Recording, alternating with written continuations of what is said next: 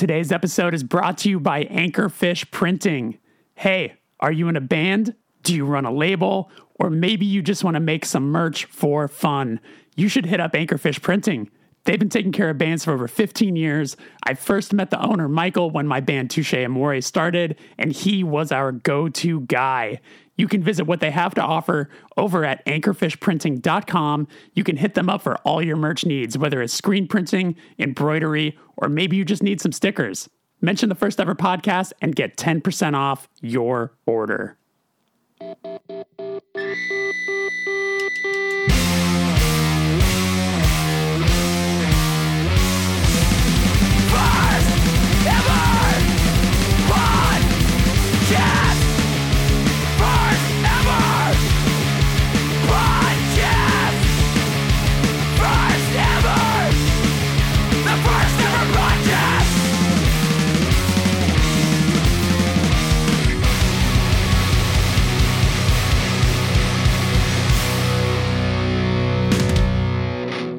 Welcome to the first ever podcast. I am your host, Jeremy Bolm. If this is your first time here, this is a show where I interview artists of all kinds about the first experiences in their art form that led them to where they are today.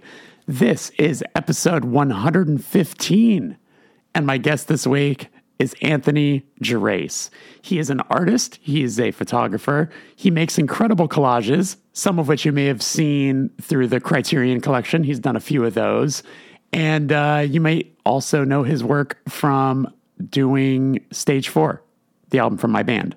He did uh, all the collages for that record.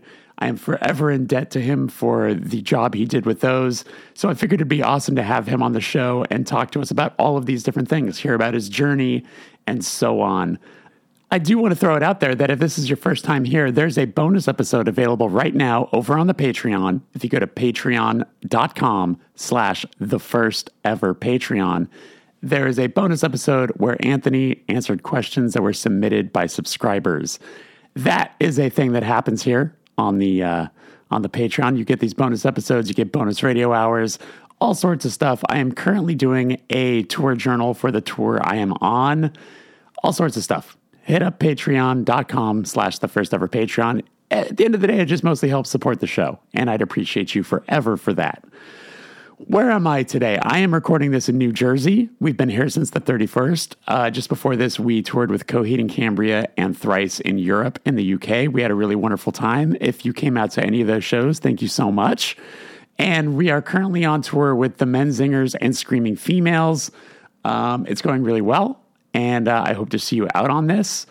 Um, I figure it's worth talking about. Uh, a lot of people saw my post or maybe have seen the film. Uh, the Weird Al Yankovic biopic movie Weird, an Al Yankovic story, or the Al Yankovic story, is officially out. You can go to roku.com to just, it's right on their main page. You can just hit play and watch it. Um, I had the honor of being a part of it. It was a really surreal experience. Past guest of the podcast, a gentleman named Eric Appel, is the director. So I had him on, and then sometime later it got announced that he was making this film. And then sometime later, he DM'd me and said, Hey, is your head still shaved?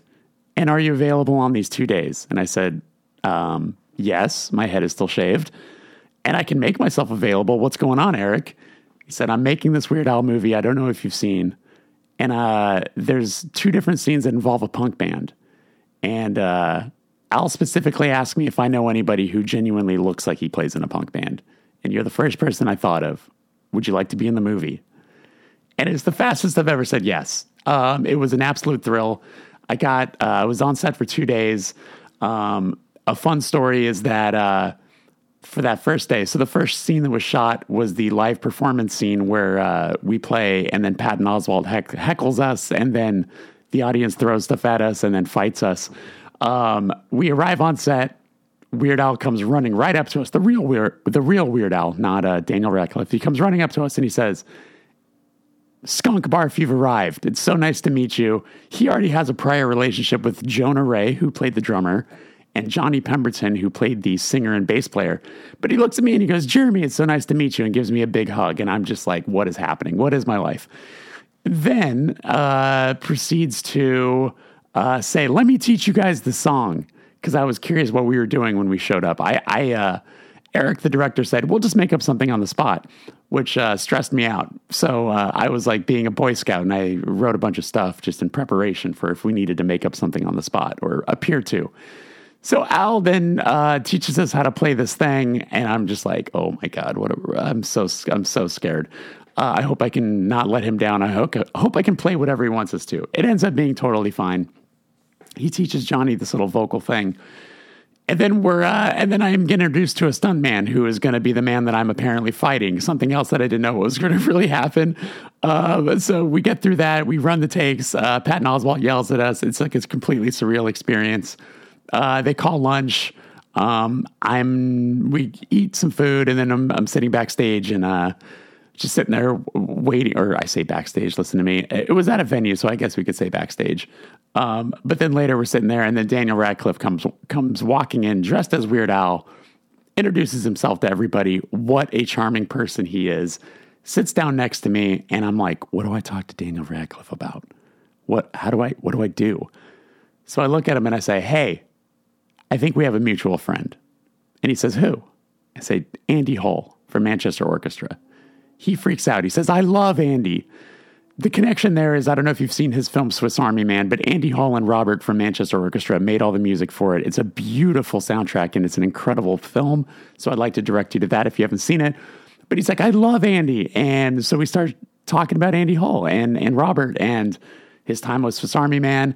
Then he says, I hear you're in a band. And I say, Yes and he has some of the most adorable questions I've ever heard in my life. They're like questions that your aunt would ask you, and it was it was really really charming. And I uh, he was just such a sweet guy. He asked like, "So when you go on tour, how many shows a night do you play?"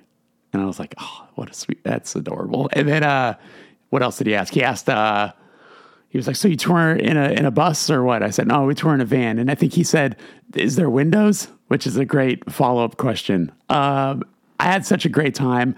I also got to hang out with Rainn Wilson for a little while, who was super cool. Told me that his uh, his kid goes to shows at the Smell, uh, which was really cool. I don't know. I could go all day about this, but it was such a surreal experience. Uh, Weird Al was such a charming person, very easy to be around, uh, made you feel comfortable. And Eric Appel, the director, did such a wonderful job. I really recommend you go back and listen to the Eric Appel interview um, you can hear what a genuine sweet guy he is and what a cool opportunity this ended up being for him. Um, for instance, he got his start being roommates with Andy Milonakis, and they created that show together. So that's just a little tidbit of uh, what in, what is in that episode. He also walks you through what it's like to direct an episode of The Office. These are all things that happened, and um, it was just a surreal experience. So if you haven't checked out the weird movie, go watch it. It's a lot of fun, full of cameos, so so funny a joke a minute, and uh, comedies they don't, just don't make them like that anymore. So, all right, without further ado, here's my conversation with the talented, the wonderful Anthony Gerace. What's up, Anthony? It's so nice to see you. How are you today? I'm great. It's great to see you, and uh, thank you for having me on. Yeah, absolutely. I know we've been we've been kicking this idea around having you on the show, and uh, I'm glad it's finally worked out. Our schedules we're both kind of home. We're both we're both uh, sort of secure in our in our places for a minute. So it's yeah, I'm glad this is happening. Yeah, likewise. How was uh, how was the rest of your tour? It was it was really awesome. It was really nice, you know, just finally getting to go overseas. Um, have you traveled much in these last couple of years? Um, last year I really so we had we had like a really protracted lockdown last year, and I I had kind of wanted to get back out, so I start I started traveling again, and then my wife got COVID, and then we bought a house, and then we were we were so stressed out about that, and then we had to go to Gibraltar to get married, which was wild. It was this this wild like whirlwind marriage. Um, so yes, I've been traveling more than I thought I would, but less than I want to. Sure. Yeah, that all sounds incredibly hectic. Did you guys get a place in London? No, no, no. We moved up to uh, Glasgow. Oh, so, that's right. You told me that. Yeah, yeah, yeah. So, so we moved up here in February, and uh, you know, her brother lives up here, and I can kind of work anywhere, and it just like it afforded us so much more space and like so much more value for money. Like what for for the place that we got for the same price in London, we would have been getting like a, sh- a shoebox uh, sure. in, in, in Hackney, and it's just I don't know. Like I I had some like misgivings about coming up here, minor ones, uh, but they've all turned. It's it's it's ended up being like so much better than I could have ever anticipated. Oh, like, that's awesome! I love it. Yeah, yeah, and uh, and yeah, but yeah. So there was there was all sorts of stuff like in in Canada and I think in the states as well. Um, if you live with someone for a certain amount of time, you automatically become it becomes a civil partnership, or or or you right. You know, sure. That that was my assumption. Yeah, that's not true in the UK. So so uh, suddenly I I I wasn't able to give her you know my half of the of the of the uh, deposit uh, without without her being taxed like crazy. So we oh wow we to yeah, yeah, yeah. So we went to we went to Gibraltar, which is which is um, the second fastest place to get married in the world after Las Vegas. Interesting. Yeah. yeah, yeah. I was I was gonna ask why Gibraltar, and to be honest with you, that's one of those places that I just know the name of. I if you put a gun to my head and said, "Find me Gibraltar on the map," I'm not gonna. I, I wouldn't have no idea where that is. I would not have either. Um, it's in it's in it's it's at the very southernmost tip of Spain. In the Strait, the Strait of Gibraltar is the closest point in Europe between, or the closest point between Europe and Africa. So from Gibraltar, you can see you can see across the water to Africa to Morocco. Oh wow! Um, yeah, it's super cool. Like it, I mean, Gibraltar itself is a bit of a dump, but like it's got it. You know, like a lot of southern Spain, it's got like tons of Islamic influence. There's like these huge mosques, but then it's actually a British colony. So there are a British overseas territory. So, you know, Britain Britain retains control over it for strategic purposes, like it's an old sort of remnant of empire. Um, and so there's like pubs uh, with with like all sorts of like weird sailing ephemera, and they're all called like the Lord Nelson and stuff. Oh, weird! Super, super weird, super weird. And and um, yeah, like like you only have to be you have to you have to declare that you're going to stay there for 24 hours if you're going there to get married. Wow. So think, they know. So they just know. Oh, oh, yeah, yeah. It's a total racket. It's a total racket. And we, uh, when we were, when we were trying to make this happen, we, we were kind of, um, um, like bung- bungling around trying to get, go through the paperwork. And I just like Googled, you know, Gibraltar, uh, marriage experts or something and just like thousands of results and you just like give them a little bit extra money and they do all the paperwork for you. So it's a total the, the entire economy is based around fast no questions asked weddings. It's crazy. so weird. Crazy. Yeah. well i mean congratulations at least you know there's that. thank you very much. Thank you very much. And yeah and we we moved to a new city and i'm absolutely loving it. So you know, and and, and I got to see Gibraltar, got to see the monkeys. There you go. Because yeah, yeah. Uh, the yeah, Glasgow's like top. You know, I, I was even telling you it's like one of my favorite places, especially in the UK. But like it's a top three, top five city in in the world for sure. I just yeah. love it there. Yeah, dude, I I I had no idea because because we'd been up to, to to to see my wife's brother a, bunch of times, and it's always been good. I had no idea how good it was until like like the music scene here is nuts. Like awesome. there's so much happening, and then the art scene is super like uh, I don't know. Like I I lived in London for ten years, and I we've been here just under six months, and I feel more.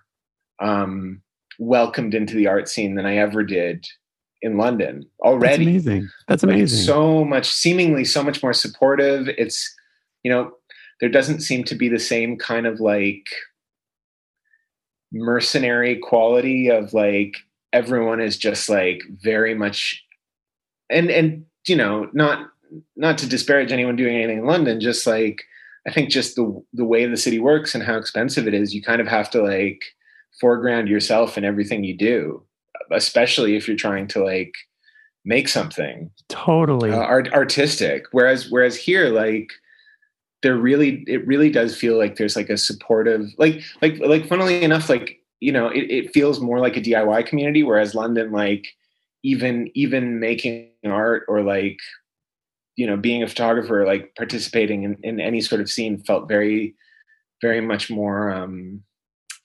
economical i guess in a in a in a really like gross way Fair, um, yeah, yeah. I mean, I mean, I it's that's the downside of I think trying to be an artist in any sort of really really major city where the where rent is super high where what it's like you have to all of a sudden start sacrificing some of the things that um excite you about what you do totally totally and i mean you know i i i was working out of a studio for years in london and like every year like clockwork i would get this email that said um like I, I i held the lease on my studio and i shared it with four other people and like every single year it, like almost to the day i would get these emails sort of saying like we've secured we've secured the lease for another year but you know as you know there will be uh, there's there's rent increase and but the rent increase would always be exactly in line with what was legally allowed to be uh have, have your Added, like and so yeah. by the end i was i was paying like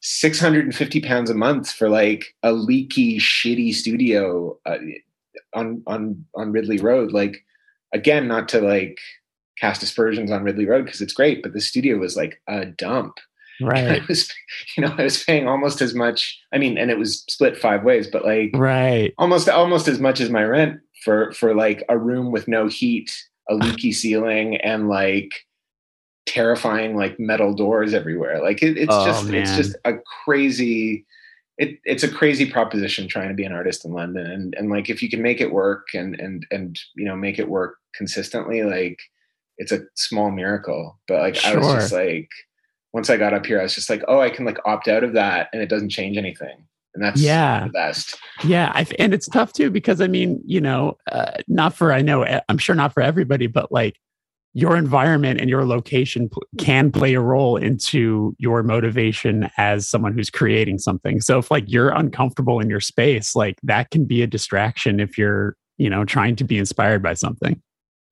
For sure. I mean, I went the other way where it was just like I saw I saw you know a social life uh, uh, like uh, I, I, I, I went, I went, I went the other way insofar as like, I just like threw myself into my work for years and like made that the entirety of my existence. And I really think to my detriment and to eventually the, the detriment of my work because like, there was no, there was no other input besides like, you know, it, it started like feeding back on itself. And I think a not entirely healthy way. Um, oh. I mean, I, you know, I, I, I, I look back on how I was working and I know I know that it was necessary, especially because like it's really it's that uh you know sharks sharks keep moving or they die kind of thing like right. and um but it, it is just like like one of the things that you know my wife and I really agreed to do when we got up here is just go to as many like gigs as possible just just just to try to make friends and like I had re- I realized once we decided that that you know for years, I don't, I mean, you know, COVID aside, I'd only been going to like a couple, two or three gigs a year. And like when I was in Toronto, that was something that like I loved. And I, you know, I played in bands in Toronto and I, I, I loved, I loved being part of a scene and like living in London. It really, uh, it really like took me out of that in a way sure. that I hadn't real hadn't realized that it ha- it had happened, which yeah. is uh, bizarre. Especially I mean, because I work yeah so much with with bands and musicians like yeah, yeah I, I, get it yeah. What once you're yeah, once you like go to a different place and you take yourself out of what you were doing normally it does really make you self-reflect on uh, how you've been living if, with whether you're conscious of it or not. It's it's a it's a really fascinating thing. Um yeah. So you but you just mentioned toronto so i know you're from canada originally you're from london right like, is that where you yeah, were? Yeah, born? yeah. Is that like a born and born, born and raised? Born and raised in London, Ontario, and then I moved to Toronto when I was 18, and I stayed okay. there for 10 years. Was was Toronto always the exit plan? You're like, okay, I get, I'm, I need to move to the bigger city. Definitely, I think. um I, I mean, I, I remember that was like a lot of people in London's plan was like they were going to go to Toronto. Like, and I, and I think like London, in, in a lot of ways, London is a bit of a feeder city for Toronto, especially for like artistically minded youths. Like, um, but yeah, no, I, I, I kind of, I kind of made that pact with myself when I was like in ninth or tenth grade, just like got to get out of London. Although I go Yeah. back now, and and it's it's lovely to see you know it's lovely to see my mom, uh, but also London is like very messed up at the moment, which is Sure. uh, sad to see. You know, as as a lot of mid-sized cities I think are. Yeah. Um, Were you yeah, did you go to did you go to school in Toronto or was it just like I'm moving there to, you know, be with more no, more my people? Like what what was the what was the uh Well, the move? The move was I, I went um, I went to go to York uh, York University to study English literature because the original plan was to become a writer. I don't think I was motivated enough to make it work, so I kind of I went to York for four years and did about two years worth of classes and then dropped out. Um, and then kind of kicked it around the music scene and started DJing, started making posters, and then went back to school for graphic design after I kind of realized what I had. I had what I I thought uh, I thought I knew what graphic design was, so I went back to school for it. What I thought graphic design was was not what it was, Sure. and so I. But I was lucky enough that I, I you know I ha- I went I went back to school in 2000, 2009 and uh, somehow ended up in this this uh, cohort with like a bunch of mature students. And all of us kind of like really like there was this really healthy competition between us and like we all went a bit nuts and like we were very very very work focused. And i think and, and i think in a lot of ways that that kind of um precipitated how i engaged with london england when i moved there. But um yeah it, it i had thought i had thought graphic design was going to be you know designing album sleeves and and making posters and like doing essentially being an artist Yeah. uh, because because that was my you know that was my introduction to it Yeah. um but yeah so so my first my first experience in toronto though was very much like thinking i wanted to do something realizing i didn't or not even realizing that i didn't have the have what it took to do it but just getting depressed and you know kind of getting into getting into drugs and getting and getting just just just get it like a, a lost couple years and then Sure. and then getting kind of re-rescued by by music and this really in the same way that i was in high school like i really i really like took a lot from from music and from being part of the scene in high school and then you know i think when you moved when you moved to somewhere like toronto from a city like london that had and when i was when i lived in london there was like a real um there was a really uh strong like emo and hardcore scene that I was a part of, and and I think I didn't really seek it out when I moved to Toronto, and it was yeah, but but yeah, uh, that was the that was what I moved to Toronto for. Um, so you know, since the show is all about first experiences and stuff, it sounds like you, when it comes to create like creative art forms, you were interested in kind of a lot of different things. Would you did you say would you say that you connected with art pretty early on, or was um because obviously you do a lot of photography too, like photography is such a major part of your life. Um, were you interested in art and photography when you were young, or was it always kind of music first? Um, I think that I I can look back and see that I was interested in all of the things that I love now pretty early on, but I didn't have the language with which to foreground them in Mhm. in my life. Like you know, I I I I got into I got into like underground music through zine making and poetry, um, and and and and that that had a lot to do with collage, a lot to do with photography, a lot to do with writing. Um, so yeah, I was into art, but I wouldn't have been able to tell you that I was. sure. Uh, uh, So it took a it took a long time to realize that. Yeah, yeah, yeah. yeah. What were you uh what were you listening to when you were growing up? Oh man, uh, a lot of the Jade Tree bands. Um, so like the Promise Ring and uh, Joan of Arc and Jejune, and then a lot of like for some reason London had a real kinship with like the Gainesville scene. So like Hot Water Music were constantly playing in London, Ontario, Wow. um, which was weird. Like Hot Water Music and Small Brown Bike and God, I don't, I don't Small know. Brown- and then and then like lots Yeah, small brown bike. I was going to say that that at least like geographically makes sense because they're from Michigan, so that's like a quick jaunt yeah. over. Yeah, yeah, yeah, yeah, yeah, but- yeah, for sure. But yeah, Uh, like like I remember like Hot Water Music played at least two or three times in London, Ontario, between I would say like 2000 and 2002, which is wild when I think about it. yeah. now. I, I don't know if I know this, but just by out of curiosity, just you know, not to not to do the hey, you're from the same place as this other person, you must know each other. But like, did you have? Did you? Ever, I don't know how big the age gap is potentially, but did you ever know the single mothers guys like Drew Thompson? Because I think they're because they're all from like the London area too.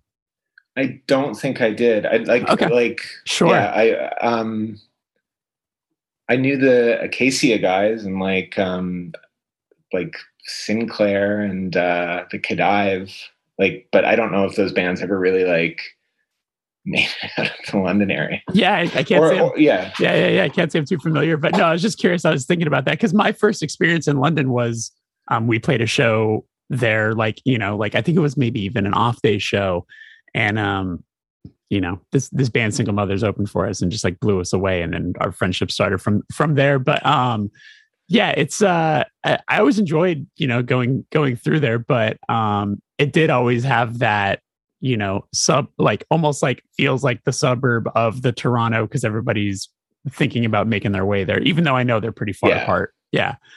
Yeah, I mean I like I they're only like two hours apart, which I think Yeah. in, in like Canadian terms and especially in Ontario is like not far. Not Because like because Yeah, it's also like, It's like California, where like here, it's it's so uh, you know that's something so fascinating always. Where it's like if you live in LA, you're so used to driving two hours to like kind of do a lot of things, whereas like people on the people on the East Coast, you drive two hours, you could cross two states. you know what I'm saying? Totally.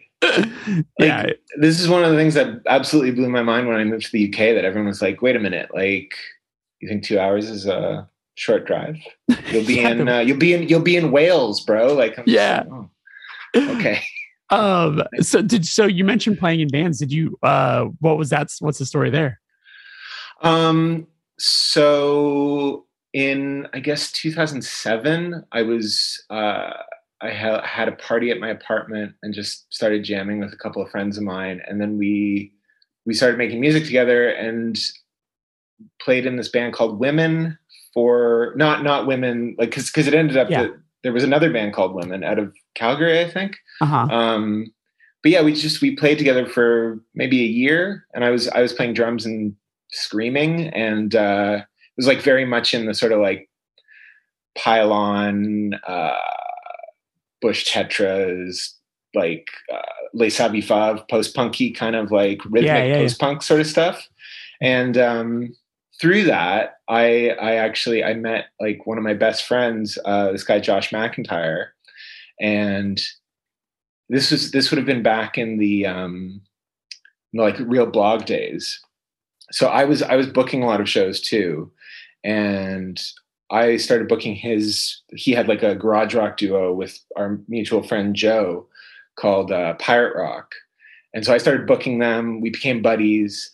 And then josh started doing his own thing which was which was like and this would have been like 2008 at this point, and, and and it was like very much in that like Crystal Stilts, uh, Vivian Girls world, and it was like coincidentally called Little Girls, and, and uh, he he was home recording everything and sent sent sent like a handful of tracks off to Gorilla versus Bear, and they were just like, "Oh, this is great! Like, we'll we'll definitely make a post." And and you know, like back in those days when it was just like when when they would make a post, like he got signed by Mexican Summer and Captured Tracks, Oh wow. which was insane. Yeah. And so so suddenly he had he had these like records that were coming out because he had done all the recordings and needed to tour. So he like tapped myself and his old bandmate Joe and another friend of ours, Andrew. And you know, we we played together for like I'd say six months, and then you know, I ended up quitting to go back to school, which I still kind of regret. But like, yeah, so we like we we toured in the states, toured in Canada, and like it was wild. Like it was this like Yeah. Was that your first time seeing the like seeing the the states like that? Uh, yeah, yeah, yeah, definitely. Because I because I used to go to New York a lot, but like mm-hmm. that was always like a, a mega bus trip, like an overnight mega bus, and like yeah. you know sleeping on sleeping on people's floors. But like I had never done the sort of like because we you know we had we had no money and like we were like soliciting like places to stay from the crowd. It was sure. it was awesome. It was yeah. so much fun. And uh, and yeah, and he's he's still making music and he's um he's doing really interesting stuff now. This podcast is presented by DistroKid, an incredible service for musicians that helps you upload your songs to all music streaming platforms from iTunes to Spotify and Apple Music, then pays you revenue from your songs all in one place.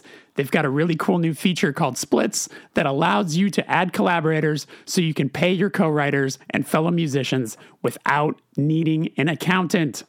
To get 30% off your first year's DistroKid subscription, just head to distrokid.com slash VIP slash hard times. So, you know, you mentioned you went you went back to school for graphic design. Was the next step from there doing photography, or were you doing uh, like design work, like to, like you mentioned, like making posters and stuff like that? Like, was that what? What's the order in which your creative endeavors went? Um, that's a hard question to answer because I was into again I was into photography in high school, but I didn't have like a roadmap to learn what photography could be. Yeah. Um, so yeah, it really was when I went back to school. There was a there was a um, a mandatory photography module taught by this woman Ruth Kaplan, and I think that the course was meant to be essentially how do you commission photography? How do you use photography within the remit of graphic design? But she was like an old school like photography teacher. She wasn't a design teacher. So for whatever reason she was teaching this this photography module and she would and she would be like okay we have eight projects for the semester. You can do them in any order that you want. Uh, and and each project was you know like a sentence long and it would be it, it, was super arty and super weird and like i was just like i love this. Like and that really like reignited something in me and i was just and and and at the same time i was i was living with like a good friend of mine who's a who's a commercial photographer but who had this like really lovely library of photo books. So ruth was you know ruth was basically i mean I think she, I think she was a fantastic teacher, and I don't know if she taught her class like that because it was the easiest way to the most low impact way to teach it or or if if there was like a mandate in her mind to like teach teach kids who were like obsessed with like Wim Crouwel or like uh you know 70s 70s graphic design like about about because because I remember she she did a screening of Sally Mann's documentary, and we had a whole class where she was talking about Sally Mann. And I remember, I remember even at the time being like, "This feels weird. Like this doesn't feel like design oriented at all." Because, like, I don't know if you know Sally Mann's work, but like, I'll be honest, I'm unfamiliar. She was, uh, she is, uh, I should say, she's still alive. Uh, she she rose to prominence photographing her children, mm-hmm. and and it was this. I think it was in the 70s or the 80s, and it was this big controversy because they were these because she lived in rural Virginia with her husband, and they were these like they they felt very pictorialist photos of children. So there was there was always like a question of like what's appropriate, where is consent here, like. Mm-hmm you know if you're if you're putting like naked photos of your prepubescent children in a gallery and obviously not sexualized like these would right. be kids like like at the swimming hole kind of thing. Sure. But they were like really beautiful and and and like very like conceptually salient photos of just her family. Yeah. They have had nothing there was nothing structuralist about them. Like you couldn't tie them to graphic design if you tried.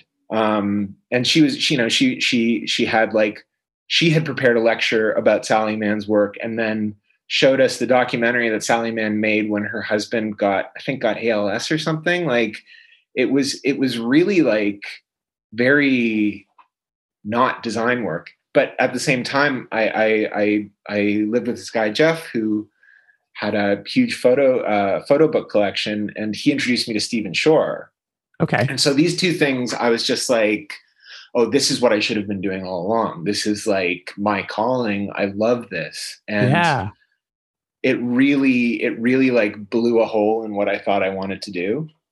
And I and I think I, I don't think I ever uh, actually wanted to be a graphic designer. I wanted to I wanted to do what I thought design was. And and I remember uh, my first my first semester of school, I had my my my main design module was taught by this guy, this super conceptual guy who was like, "We're going to make two books. One one has to be about the opposite of what the other is about." And I was just like, "What? That's awesome!" like like really like cool, interesting stuff. And then my second semester, I had a teacher who was like, "What do you think you're doing? Like, design is branding, bro." And I was uh, just like, "Oh no, oh, yeah, this isn't what I want to do whatsoever." And I mean, sometimes I mean, it's good. To, yeah, sometimes it's good to have the yin with the yang. You know, where you're like, okay, uh, I can also find the way to be turned off by this too, and maybe this helps me find what I do like about what I'm doing. Totally. Well, and because and and and I think I'm I'm glad that I had that early experience because when I sort of went out into the working world and because I moved to I moved to London like pretty much directly after graduating and I was like London London will be great. They'll appreciate conceptualism and design. And of course, no one appreciates that, not even designers. Like and so I was like bringing this very weird portfolio around to to agencies and they'd be like, "Well, we like what you're doing, but like what do you like how do you how do you think that like how's that gonna how's that gonna work if if we have to do like a branding project for Unilever or something? And I was just right. like, yikes.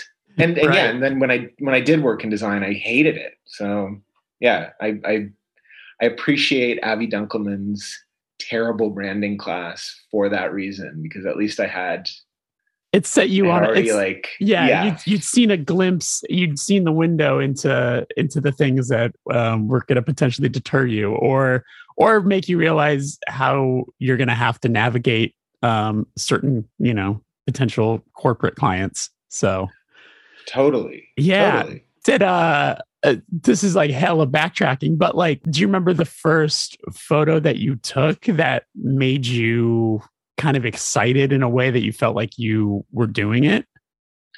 Yeah, absolutely. Um, it, again, it was in it was in Ruth's class, and there was a. Um, I had I had gotten really into because I was borrowing a friend of mine's DSLR, and I hadn't used like an SLR camera again really since high school. And like there wasn't the constraint or the fear of wasting money on film. And so I was just roaming around my apartment building with a tripod and I was taking these long exposures of all of the apartment buildings and and being able to see what that looked like and how the image could be changed. Like I remember I took this photo of a door. This is, it's very cheesy, but like I took a photo of a doorway on a long exposure, and it just it all of the all of the lights like were blown out uh, by the exposure, uh, blown blown out in the sense of like there was you know tons of like white areas that couldn't be recovered in the edit, and, and I just thought it looked like the most like magical image. Yeah. Um, and I was just like, oh, like it's it's not just like taking photos. It can be like, or sorry, not not just taking photos, but you know, it's not just like pointing a camera at something and getting something. Like you can really like manipulate your environment to create something new. And it was it was like a really like a really mind-blowing experience to think that like that's something that I could do. Sure. Yeah. Um, I don't know how how jumping ahead this is um, from once you you know got comfortable with uh, gr- graphic design and with photography, but um, when it comes to like the collage work stuff that you do, like how did you how did that come your way, and what was the inspiration there? Well, that that predated that really predated anything. Like um, so when I when I started making zines, my the first zine that I made was just like five folded eight and a half by 11 sheets of paper with like a handful of poems that I'd written. And I remember like, I can't remember if I had, if I went to a zine fair with it or what I was doing with it. But I was trading zines with people and I was just like, oh, there's a, lot more to this than just like type on a page. Um, and that that sort of set me set me on a path to making collages. So I was making collages in high school for zines and didn't see it as like an art practice because I, again I didn't I just didn't have the language to to apprehend it as one.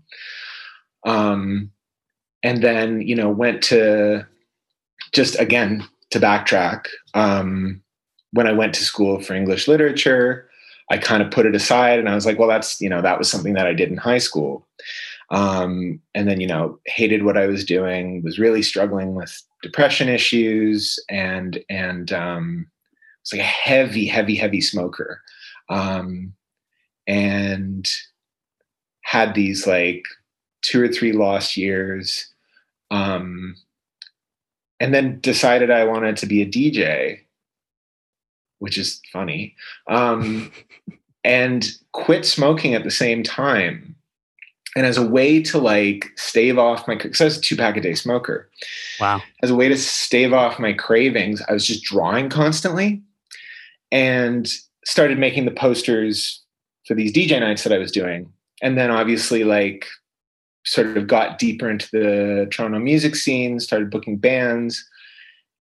And I didn't see any reason why I shouldn't just do everything myself like i didn't want to like commission someone to do a poster that i couldn't pay or like you know wouldn't know what the outcome was. So i was like well i'll go back to this thing that i did in high school. And so i started making posters with these like big uh, 11 by 17 collages just like clippings from life magazine sort of the, all of the all of the um, source material that i that i that i use in uh, my collages like to this day. And I was just like, I forgot about this. I forgot how much I love this. And really, it, it started to become booking the events became um, an excuse to make a poster because at that point I couldn't I could I couldn't I couldn't see I couldn't see past the idea that what I was doing was meaningless if it wasn't done towards something if that makes sense yeah. And and yeah, and so and so that's really what brought me back to collage. And in a lot of ways, like collage is what brought me to design and photography uh, right. rather than the other way around. And so like I think I like I had yeah, so I, I, I was I was I was booking shows for my band, I was booking shows for friends' bands, I was doing these DJ nights, and I integrated like my own photography into that in some respects, but mostly it was it was these collages with with and and and again, I didn't know how to use Photoshop. I didn't know how to use any of the programs, and so I was doing everything by hand, like like comping text uh, either either with either with like rub on letters or stencils or stick on letters, like. And I look back, I look back on that stuff, and I'm just like, oh, it's really it's really interesting that like I kind of had the ability to do this thing without any of the training. And when I got the training, I lost the sort of like rawness of it. But yeah, right. like that was really that was really where where where my my love of collage came from. And then and then with uh with Josh and Little Girls, like when he when he tapped me to do the drumming, like I remember it was like a really super cold winter night. I was DJing at a bar it was like a Wednesday or something, so it was dead, and I was playing like the pastels. And um, Josh came in and he was like, "I need to talk to you. Like, this is what's happened. I've got these records coming out on these labels. I have to do a tour. Uh, I want you to do the album artwork, and I want you to be the drummer." And so my first my first client was one of my best friends, and he loved these posters that I was doing for his band, for my band, and and I, you know, for uh, for what would become the band that we did together. I mean, not that we did it together; it was his music, but yeah. like, um, and I and I was kind of, and, and and at that point, I was kind of just like, oh, like there's like merit in this outside of just doing it for things because clearly people are responding to something. And then, it, and then it was just kind of like struggling my way through finding out how to be an artist, I guess. When you look back on those like posters for DJ nights and things like that, like do you see like your you know where you are today? Like is it is it reminiscent of the collages that you ended up making later in your life? Or can you see that it's like the um you know the uh the early days of what would become your style? I think the dna is all there sure. um but it it's it's definitely like work that's grasping towards something without quite reaching it. And sure. and it's it's like you know there's compositionally compositionally they're fine but like they would never be able to stand on their own as images. Like they would need the text. Yeah. But again i think i think i think that made the, that made them quite like raw and interesting as well. Um, but funnily enough like the the grid work that that i did that i did that i did for stage four that you know I, I did for the press photos and like for really like the the backbone of my art practice for many years um, was started uh, through those posters. And like again I, I didn't i didn't really know what i was doing. I didn't really know if it would work as a thing and it was just very much like experimenting with form and, it, sure. and i somehow like stumbled on something and yeah and then and then yeah uh, then when i was in school for design i started learning about art and about photography about what collage was about how um, how conceptual things didn't need to be wanky. Like I, I had a joke uh, with this friend of mine. Like his his uh, first full length was called Concepts because we had this like running joke about like uh, like don't don't put on airs like don't don't talk about your concepts you know like uh-huh. and and and I I think back on that and I'm just like oh you're such a little brat like like it, it's really like really like the like overconfidence of an idiot like um, and and yeah, and and and when I when I went to school and sort of started learning about art properly, and again li- living with this photographer friend of mine and seeing how he approached his less commercial work and the idea that an image doesn't have to be an endpoint in and of itself it can be part of something bigger that had never crossed my mind. And and uh and when I started thinking about things serially, when I started thinking about things in in in in terms of you know a book or whatever, um, something really blossomed out of that, and it, it became a lot more interesting. Um, when you started incorporating your own photography into it, uh, did that unlock a different kind of motivation because you in the past had been doing collage work from like magazines and and and found uh, inspiration but once you included your own photography did that make the designing things um, more exciting or almost kind of more difficult in a way? Uh, both. It was it was super super exciting. Um, and it, it felt really transgressive. Like i remember when i because i didn't start i didn't start incorporating my own photography into my collages until 2015 and it really uh, and that was when i was working on a series called the ruined map. Um, and i was taking the portraits that i had been shooting especially the portraits that i had been shooting in my last year in toronto in the studio but some of the stuff that i had been sh- like shooting um, in London, and just really just putting like a bounded a bounded set of scraps of paper on top of it. Like the the, the mechanism that controls the series is super simple. Um, it was really hard to take that step, and I remember I remember I remember conversations with. Um, I remember conversations when I was in school with friends, sort of saying like, "Well, would you ever like incorporate your own image images into collages. And i was just like absolutely not. I would never sully the like purity of the image with you know with with collage. Like right. and, and I, I really i really could not see i couldn't see them interacting together. And like i think one of the one of the real pleasures of the last six or seven years has been seeing how far an image's pliancy can go and how much it can be stretched or destroyed or intervened upon while still maintaining maintaining a core of an image underneath or within and like seeing what the break point is and seeing what's after it.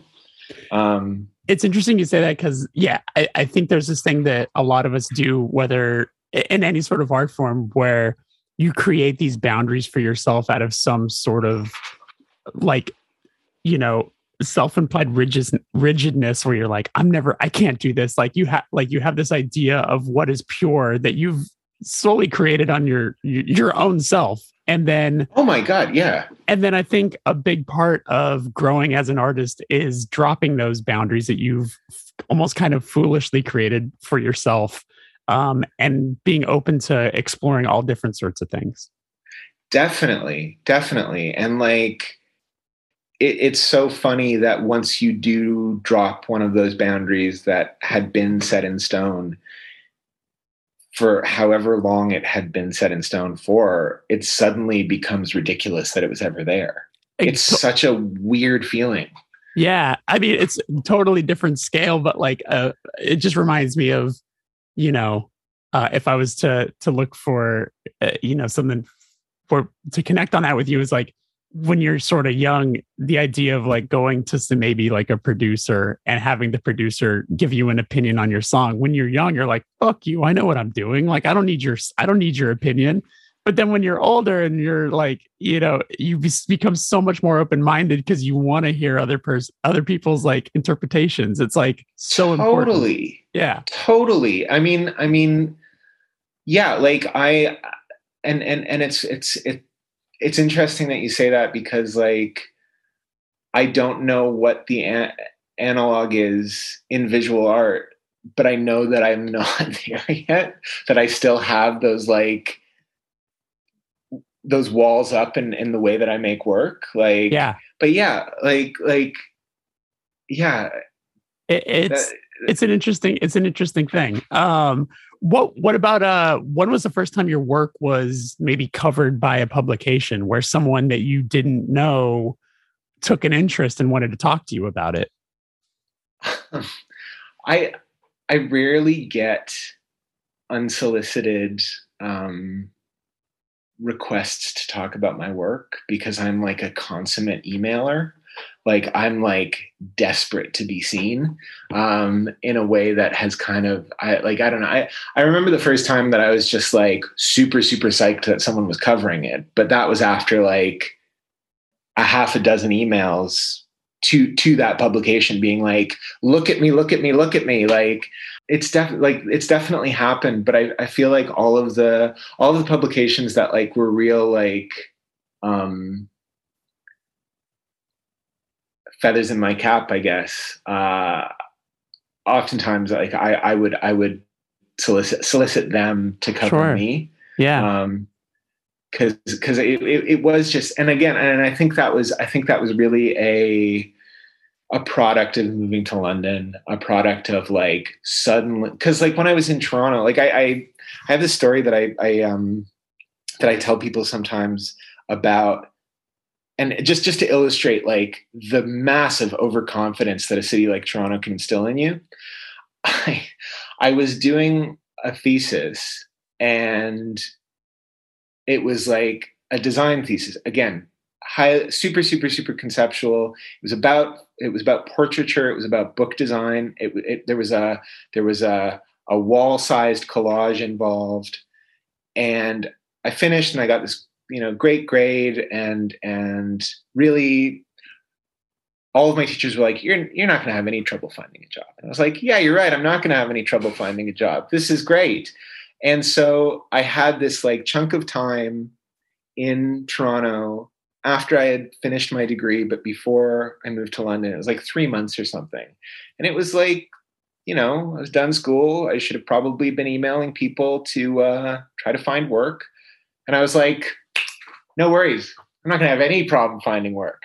Yeah, I'm the best. Uh-huh. And so I just I just fucked around all summer. It was and it was a great summer. It was a fantastic summer. You know, I I drove down to Savannah with some friends and we had like a a real proper road trip. It was the, it was the first time that I was like out on the road shooting in the way that I would I would I would end up you know defining my landscape practice with.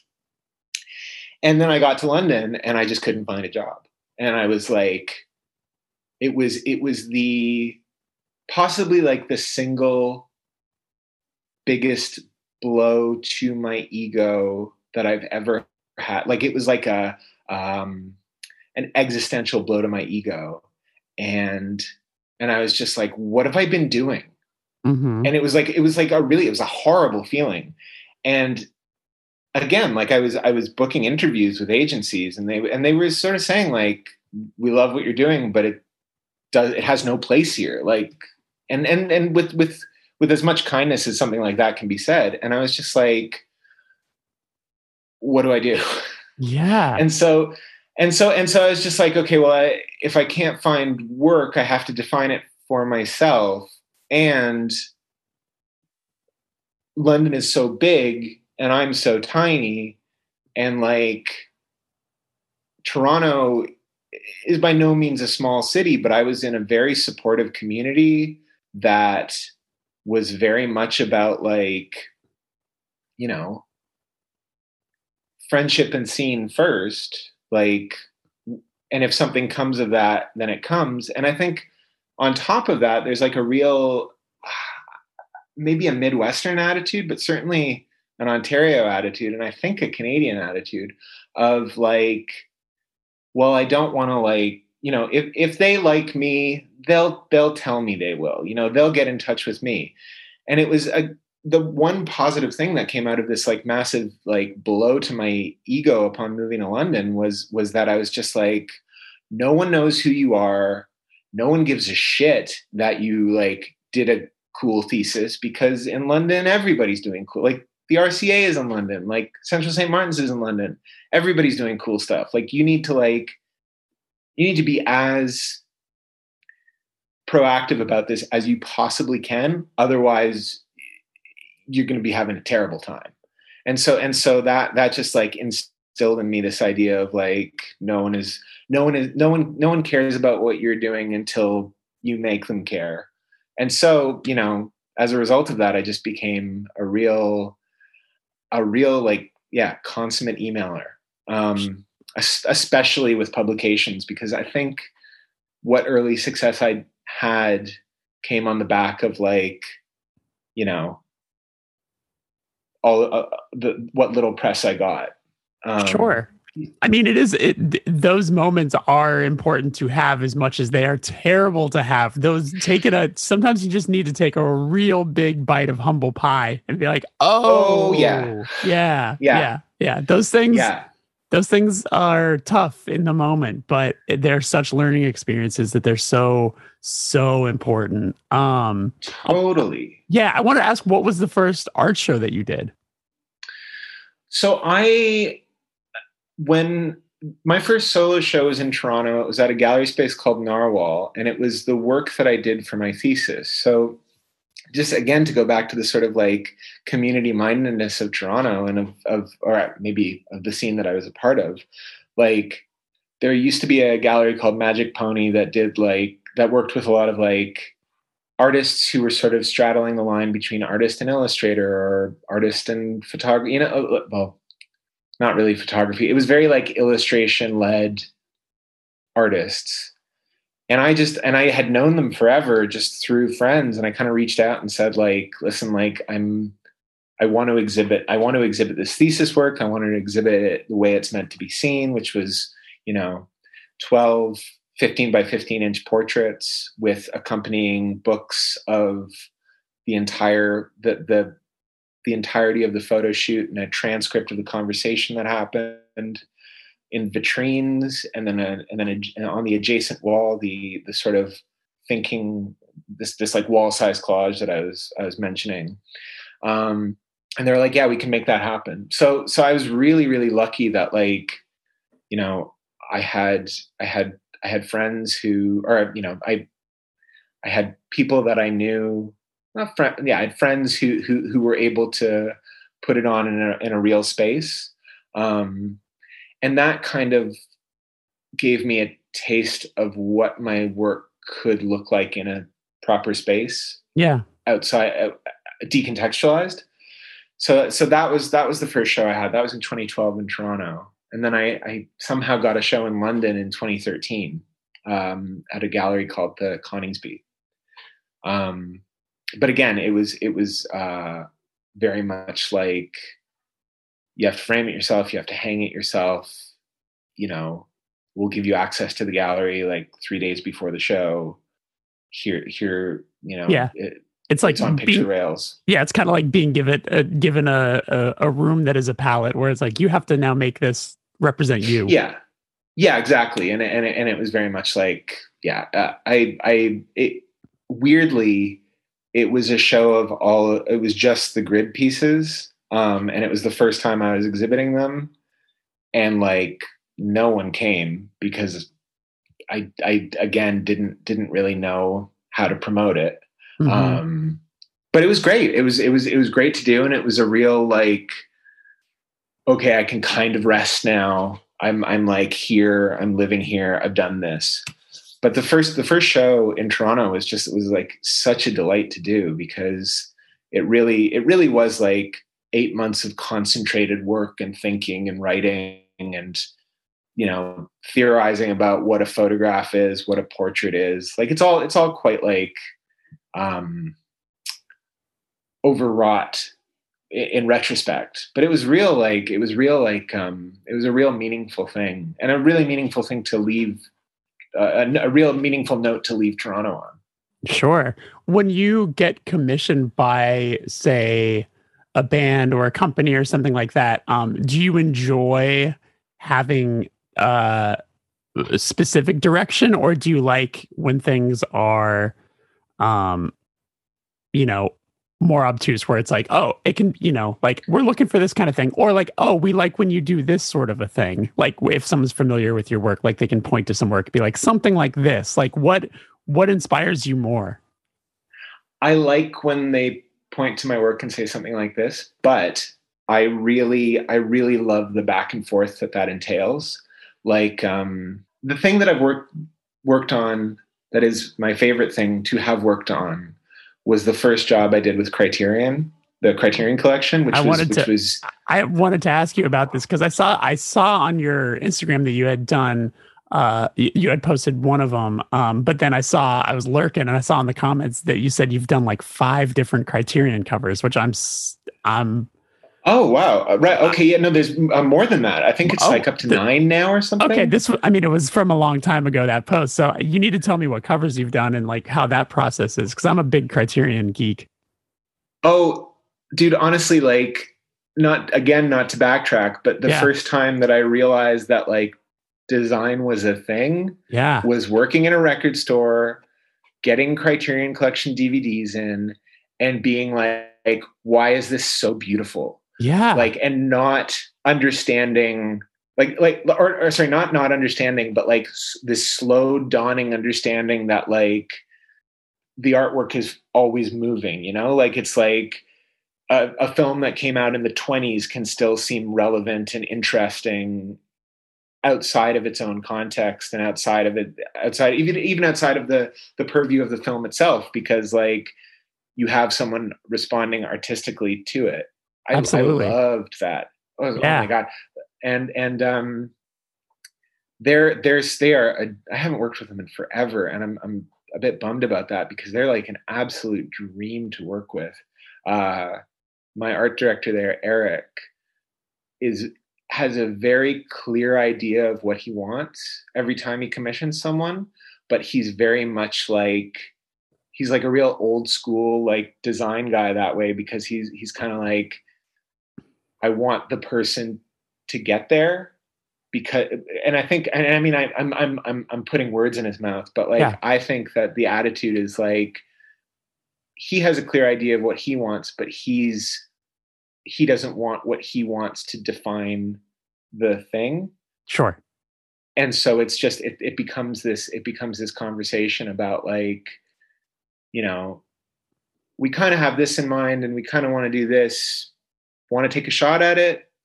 Give us some options. And, and then you do. And then like maybe those options aren't what he had originally envisioned and maybe they're better. And maybe like the thing that you thought was the best idea is um he he then pushes back against that and it becomes better it's it's such an interesting process and like for me that that that was and again like i'm not, a graphic designer anymore if i ever was but like that to me is just like the most um nourishing uh artistic collaboration when someone is like, this is wrong, but I'm not going to tell you how it's wrong, but I am going to tell you how it's right. Interesting. Yeah. Wow. So, what? Give me some titles. Which one? Which ones have okay. you done? Uh, I the most recent cover that I did was in 2020. I did the Tokyo Olympiad cover. That's the post that, that I was, think I saw. Yeah, yeah, yeah, yeah. Yeah, yeah, yeah. And then I did um, the color of pomegranates by um, oh, I can't remember his name. Sure. Um, I did two G.W. Pabst movies. I did Andrew Haigh's 45 Years, which is again like the single best commission I've ever been given. They flew me to a glacier in Switzerland. Wow. And uh, had me photograph these crevasses. And I, I mean, I'll tell you that whole story if you want to hear it because it's bizarre.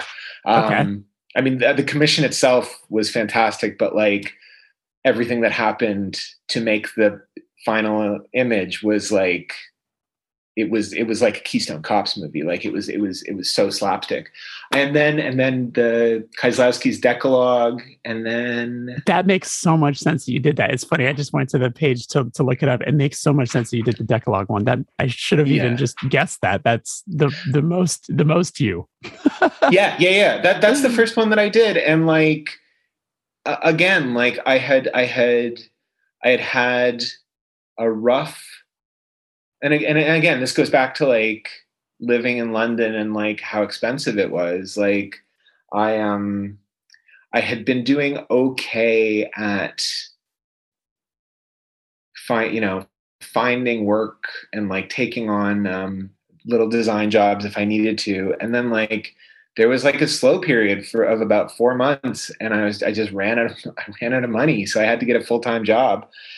And then two weeks after I started, Criterion reached out, and and you know I had I again we've established I'm a consummate emailer, so I had been like I had emailed them several times, being like, "Listen, I would love to work with you anytime, anywhere, whatever." Yeah. And so and so he reached out and he was like, "I know, I know you've been in touch, but like we have something that we think might be great for you. Do you want to do this like 10 DVD box set or however many DVDs it was? Yeah. Is and I was just like, oh my God, yes and I took the project. Not that I ever take, uh, never, not that I ever don't take a project seriously, but I, t- I like watched the Decalogue three times to like get as many of the themes out as possible. It was like it was like a lot of intimate watching, you know, like sure. it was. It was um, and and I, I I haven't watched it since because I feel like I could like recite all of those little parables. yeah. Um, but it was it was such it was such a again like soul nourishing way to work because like uh, Eric was just like, we love these grid pieces. We have something. We we want you to do something like that. These are the themes of the movie. These are a couple of examples of your work. Would you like to take this on? And I was like, yeah. And he didn't know that I had a background in design at that point. So when I sent the options over, I just included typography in them. And he was like, wait, wait, wait. Like, are you do you have a do you have like a, desi- a design background? And I was like, yeah, yeah, yeah. And he's like, do you want to do the whole package? And I was like, oh my god, yeah. so it ended up it, it ended up being like a 60 page book and all of the all of the DVD layouts, all of the typography, and it was just it was such a dream to work on. Oh, that's incredible. And uh yeah, like and then and then the next thing well he he had me do a little type job after that but that was more just laying type over someone else's work but the next like big project that we did together was for this uh, for 45 years and um he was like this might be i might be like you might not be interested. We might need to like pay you less, but like, would you be interested in doing this cover? We want to shoot a glacier.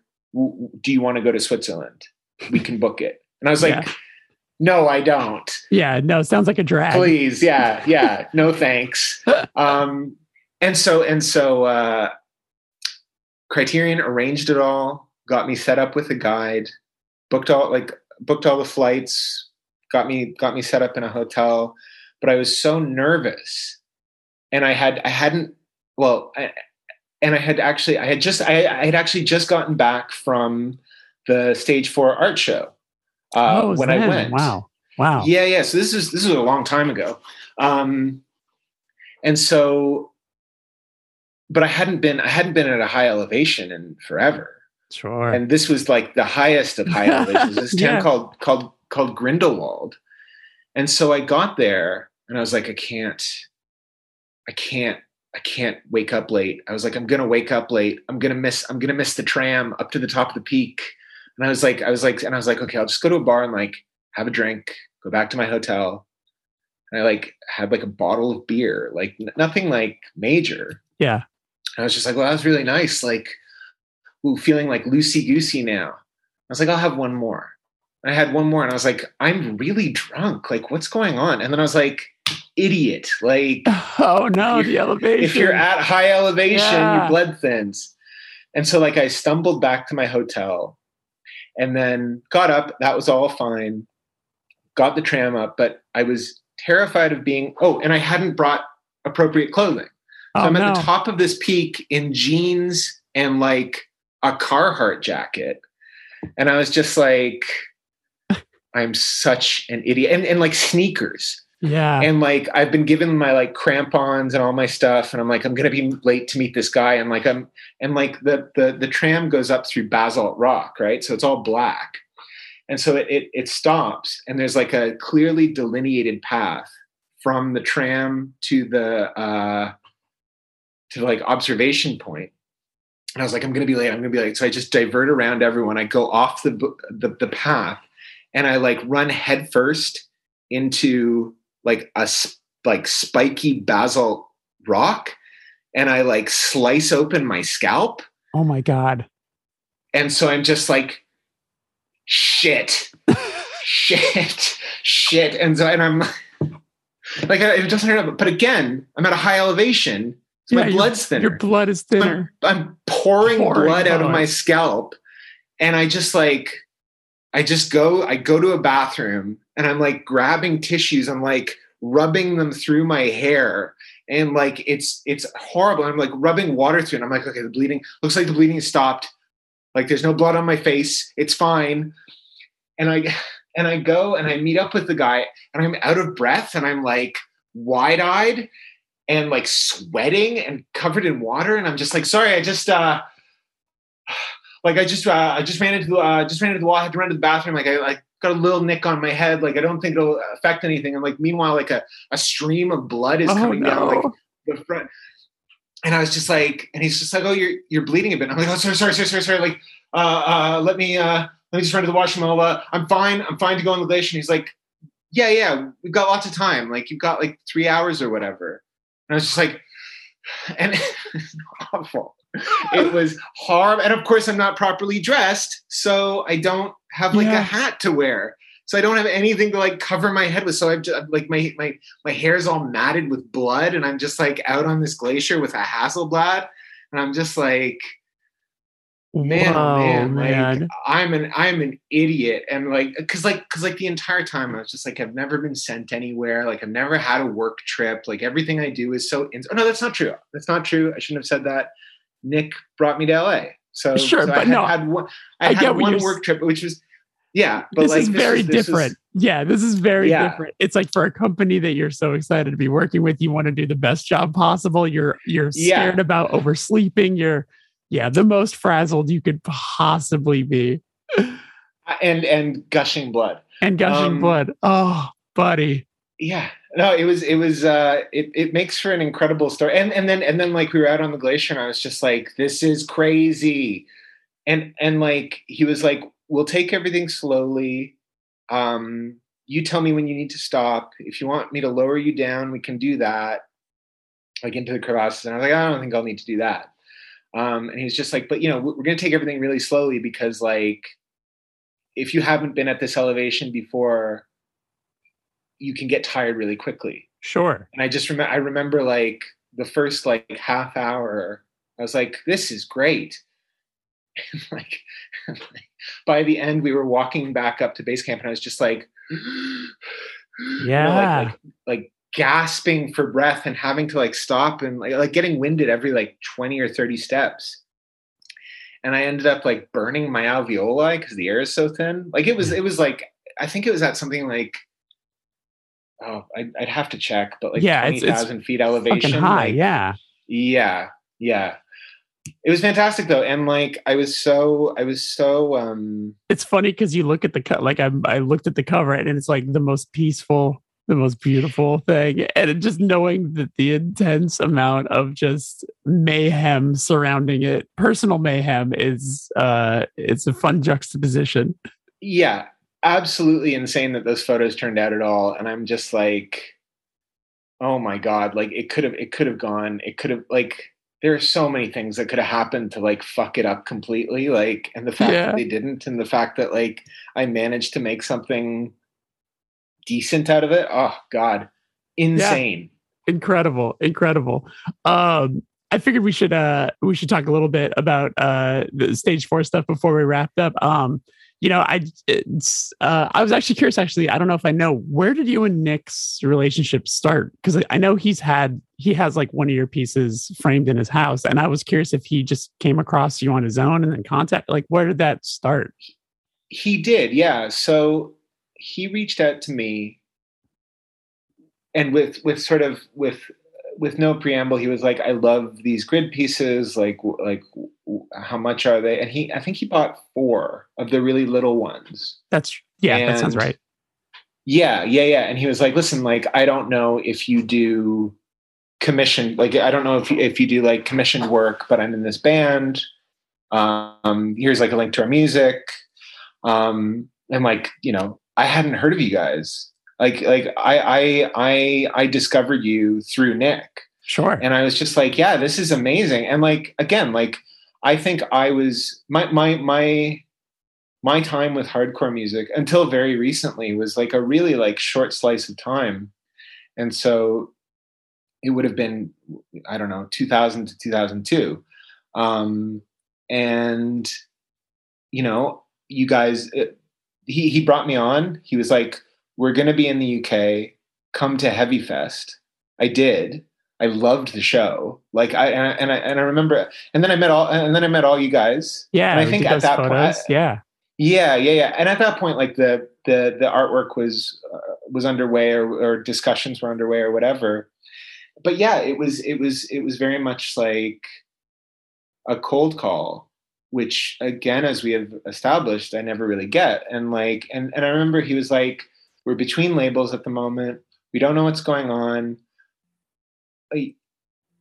And and sort of, but and, and he's like, "We can't like promise you know, we can't promise a fixed budget, but what I want to do is have this show and I'll bring you out to LA. And he was like in, incentivizing it. And I was like, buddy, I'm just happy to be working with you. Like, and it was, it was like, and then it ended up being such a like wonderful working experience. Like I, I really, and I think I said, I think I said this to you in LA, like the, the, the trust that you had in me to work with those images and make collages out of them like really blew my mind. And like i you know the fact that like we made it happen is just it is like very meaningful to me Oh my god! It is like the and it's the most meaningful to I mean to the band as a whole, but uh, for me being the person whose you know childhood home is like the focus of all of these things. like in my living room, I have uh, from that art show. Like I bought two of those pieces because I just wanted, Hmm. I just you know I wanted them for myself. So it's like I have in my living room these two uh, awesome photos of my childhood home, which obviously I don't, I don't, it's not around anymore. So it's like yeah you yeah, know it's yeah. like the best gift in the entire world to be able to have these things and by being made by someone who did it with such um you know uh, consideration and kindness and and all of that. So like the whole thing is just you know truly magical for me. So I'm just yeah for forever. Oh, thank no. you for for doing it.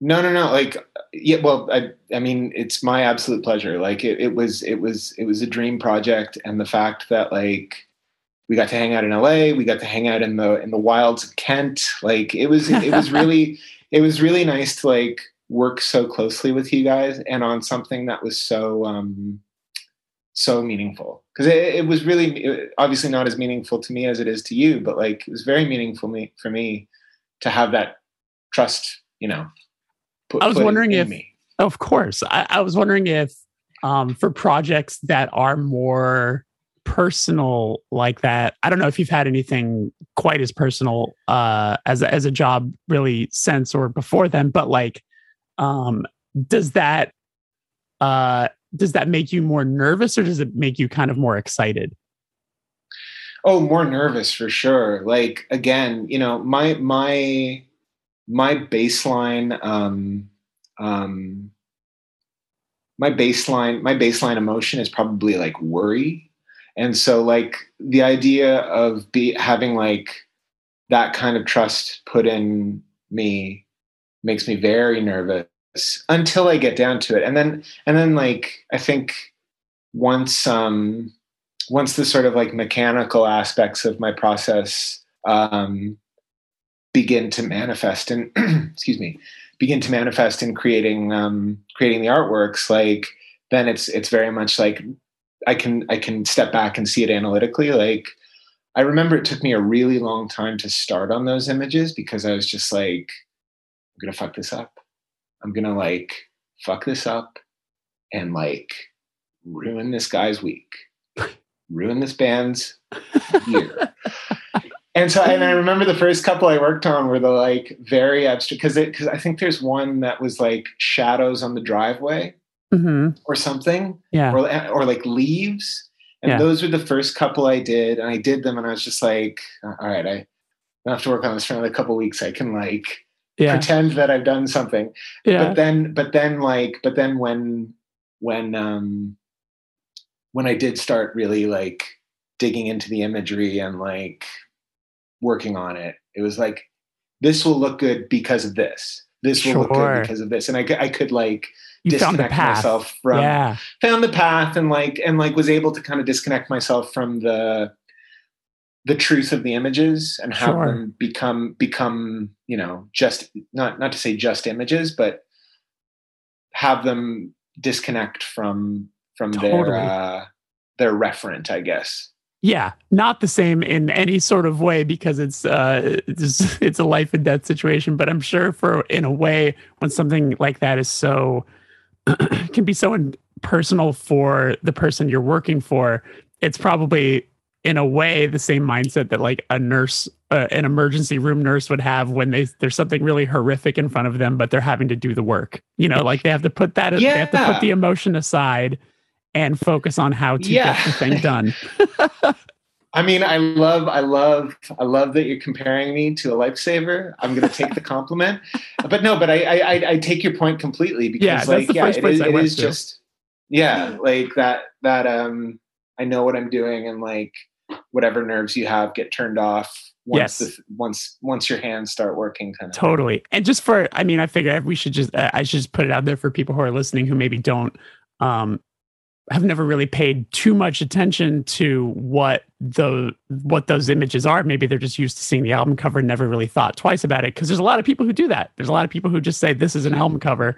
Um don't really know the story behind any of it but um our friend Ryan, who's done a lot of photography for um, the majority of our records, um, came to my childhood home um, right after my mom had passed and took all these photos um, of of the interior, the exterior, and then once I had to go through the terrible process that everyone who goes through losing someone um, goes through, where they had to like clear out the house and basically like you know, get rid of everything and, and all of that. Um, Ryan came back and reshot the exact same photos um, now that the house had been cleared out. And then we gave those images to Ryan, or sorry, to uh, to Anthony, and then Anthony um, did what he does and basically um, used the past and the uh, used the past and the present of those, and then also added his own style to it. Is that a fair way to sort of describe? And so the album cover itself is Definitely. like is like the front door and the the address number, which is 306. Um, so it's sort of like a shot of of uh, of the front door. Um, and I remember Nick and I going back on back and forth on like what should actually be the album cover. And then we were so you know because we do those deluxe books we are so we are so excited that we were able to use all the other images as well. Um but yeah like it was really tough picking that album cover because there were so many that I, I, it was hard for me to choose also because it's like they're all so deeply personal in so many different ways. But that one i think really represented the whole experience yeah i i definitely i i think that you chose the right one for sure because like it is it is such a when you know when you know what that image is it becomes so so much sadder and like more more melancholy and heart like it it's yeah. Yeah. Yeah i mean the the the well funnily enough like talking about sort of art directors pushing you to places you wouldn't necessarily go Nick's Nick had the idea of combining the two images and essentially like um, having having an image in its inverse. Because just to add one thing was that there were there were always two images for every because it was the before and after. The collages always had sort of a an adjacent image, yeah. if that's if that yeah, and um, he he he really pushed that idea. He sort of he sort of said like what we what we think would be good is if you did these grids, but like combine the two photos. Yeah. again, like I was just like, well, they're usually just one image, you know, and it was, it was just it was just very much like, oh no, this looks great, and this is you know not to hype myself, but like that was very much the the next input. Yeah, and, and yeah, it was such a such a good project to work on, and like yeah, well, you crushed it. You crushed it. Hey, th- thanks, man. Uh, Thank you. Um, well, shit, I'll hit you with the with the last question. I again, I appreciate so much of your time. This is this is awesome. Um, when was the first time for you that you felt like you were doing the thing you've been working so hard towards? Oh, I think it was the first time that I did a proper uh, photo road trip in 2014. I was out in the desert for 40 no not 40 days 35 days. And we we went from new york to toronto via utah. And i shot and i i i was going to this place in utah specifically to go to the county where robert smithson's spiral jetty was because that when when i first learned about that work it really like i found it like kind of it, it blew open it blew open my understanding of like what landscape could be.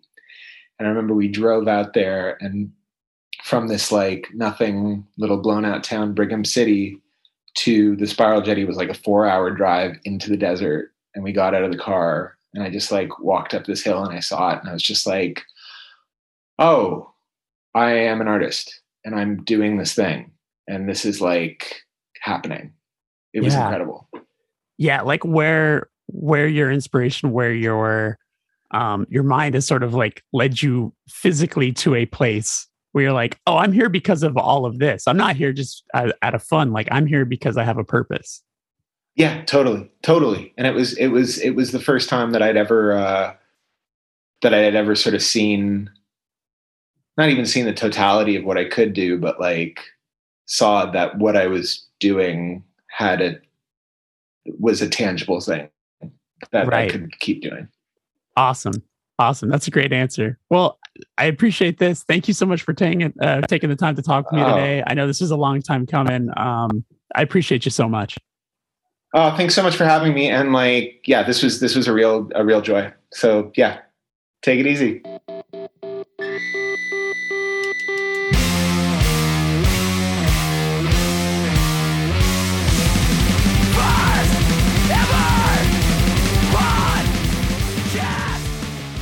And that is our show. Thank you so much to Anthony for coming on, and thank you for listening. Reminder there is a bonus episode available right now where Anthony answered questions that were submitted by subscribers. Access that and so much more over at patreon.com slash the first ever Patreon. And hey, if you have not subscribed to the show on Spotify or Apple or wherever it is you're listening to this, please do so. It helps the show so much. And uh, leaving a positive rating and review, I will love you forever. All right. I will see you on Monday with a brand new radio hour and then Wednesday with a new episode. I'm on tour. Check out the dates over at toucheamore.com slash tour. Hope to see you there. Take care. Bye bye.